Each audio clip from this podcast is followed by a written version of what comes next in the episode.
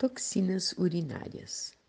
Já me referi várias vezes à facilidade com que Insei tenento do curso, ou seja, as toxinas transmitidas de geração a geração resultantes do uso excessivo de remédios e medicamentos, difíceis de serem eliminadas, tendem a se acumular em locais de alta concentração nervosa quando faz esforço físico, o homem força a região dos quadris, o que provoca a acumulação de toxinas à altura dos rins. Uma prova disso é a alta incidência de problemas renais entre os praticantes de golfe.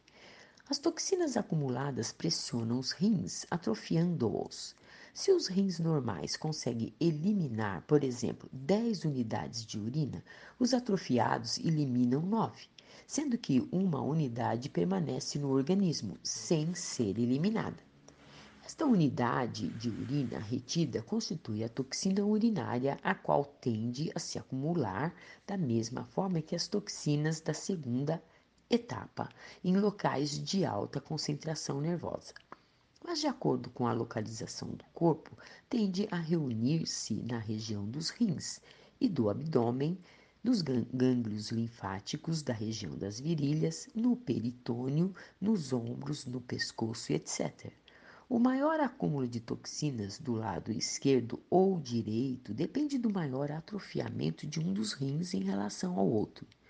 A quantidade de resíduos de tenentodocusso, toxinas transmitidas de geração a geração resultantes dos remédios consumidos, é limitada e a das toxinas medicinais também se restringe ao uso dos medicamentos.